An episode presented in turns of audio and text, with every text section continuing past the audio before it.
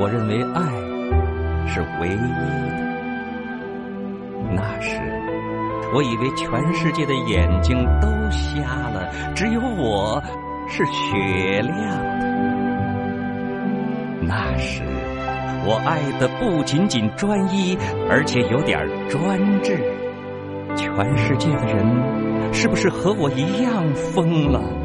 我并不在乎，就这样一厢情愿的满世界招呼。当爱失败时，我却拒绝了失败的爱。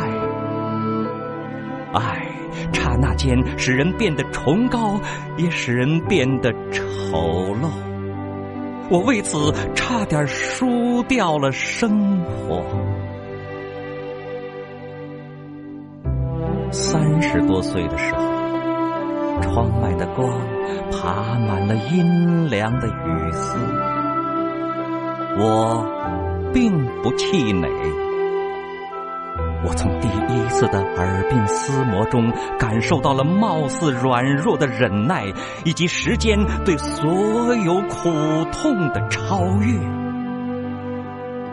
爱不止一次，也不是一次性的燃烧。爱需要一生慢慢的打磨。这是我多年以后特别看重的发现。当我看见五岁的女儿在田字格上写着“我爱我的爸爸妈妈”，我感到从未有过的沸腾。会再来，生活也会。继续，